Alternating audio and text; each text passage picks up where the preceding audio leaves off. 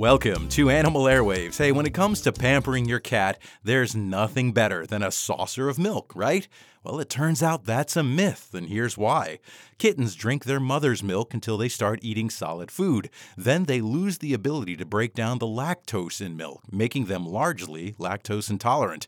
If it's not digested, lactose stays in the digestive tract where it ferments and attracts fluid. That results in gastrointestinal upset, diarrhea, and an uncomfortable cat. Even abandoned kittens shouldn't be fed cow's milk, but should get kitten milk replacer instead. It's formulated specifically for a cat's nutritional needs.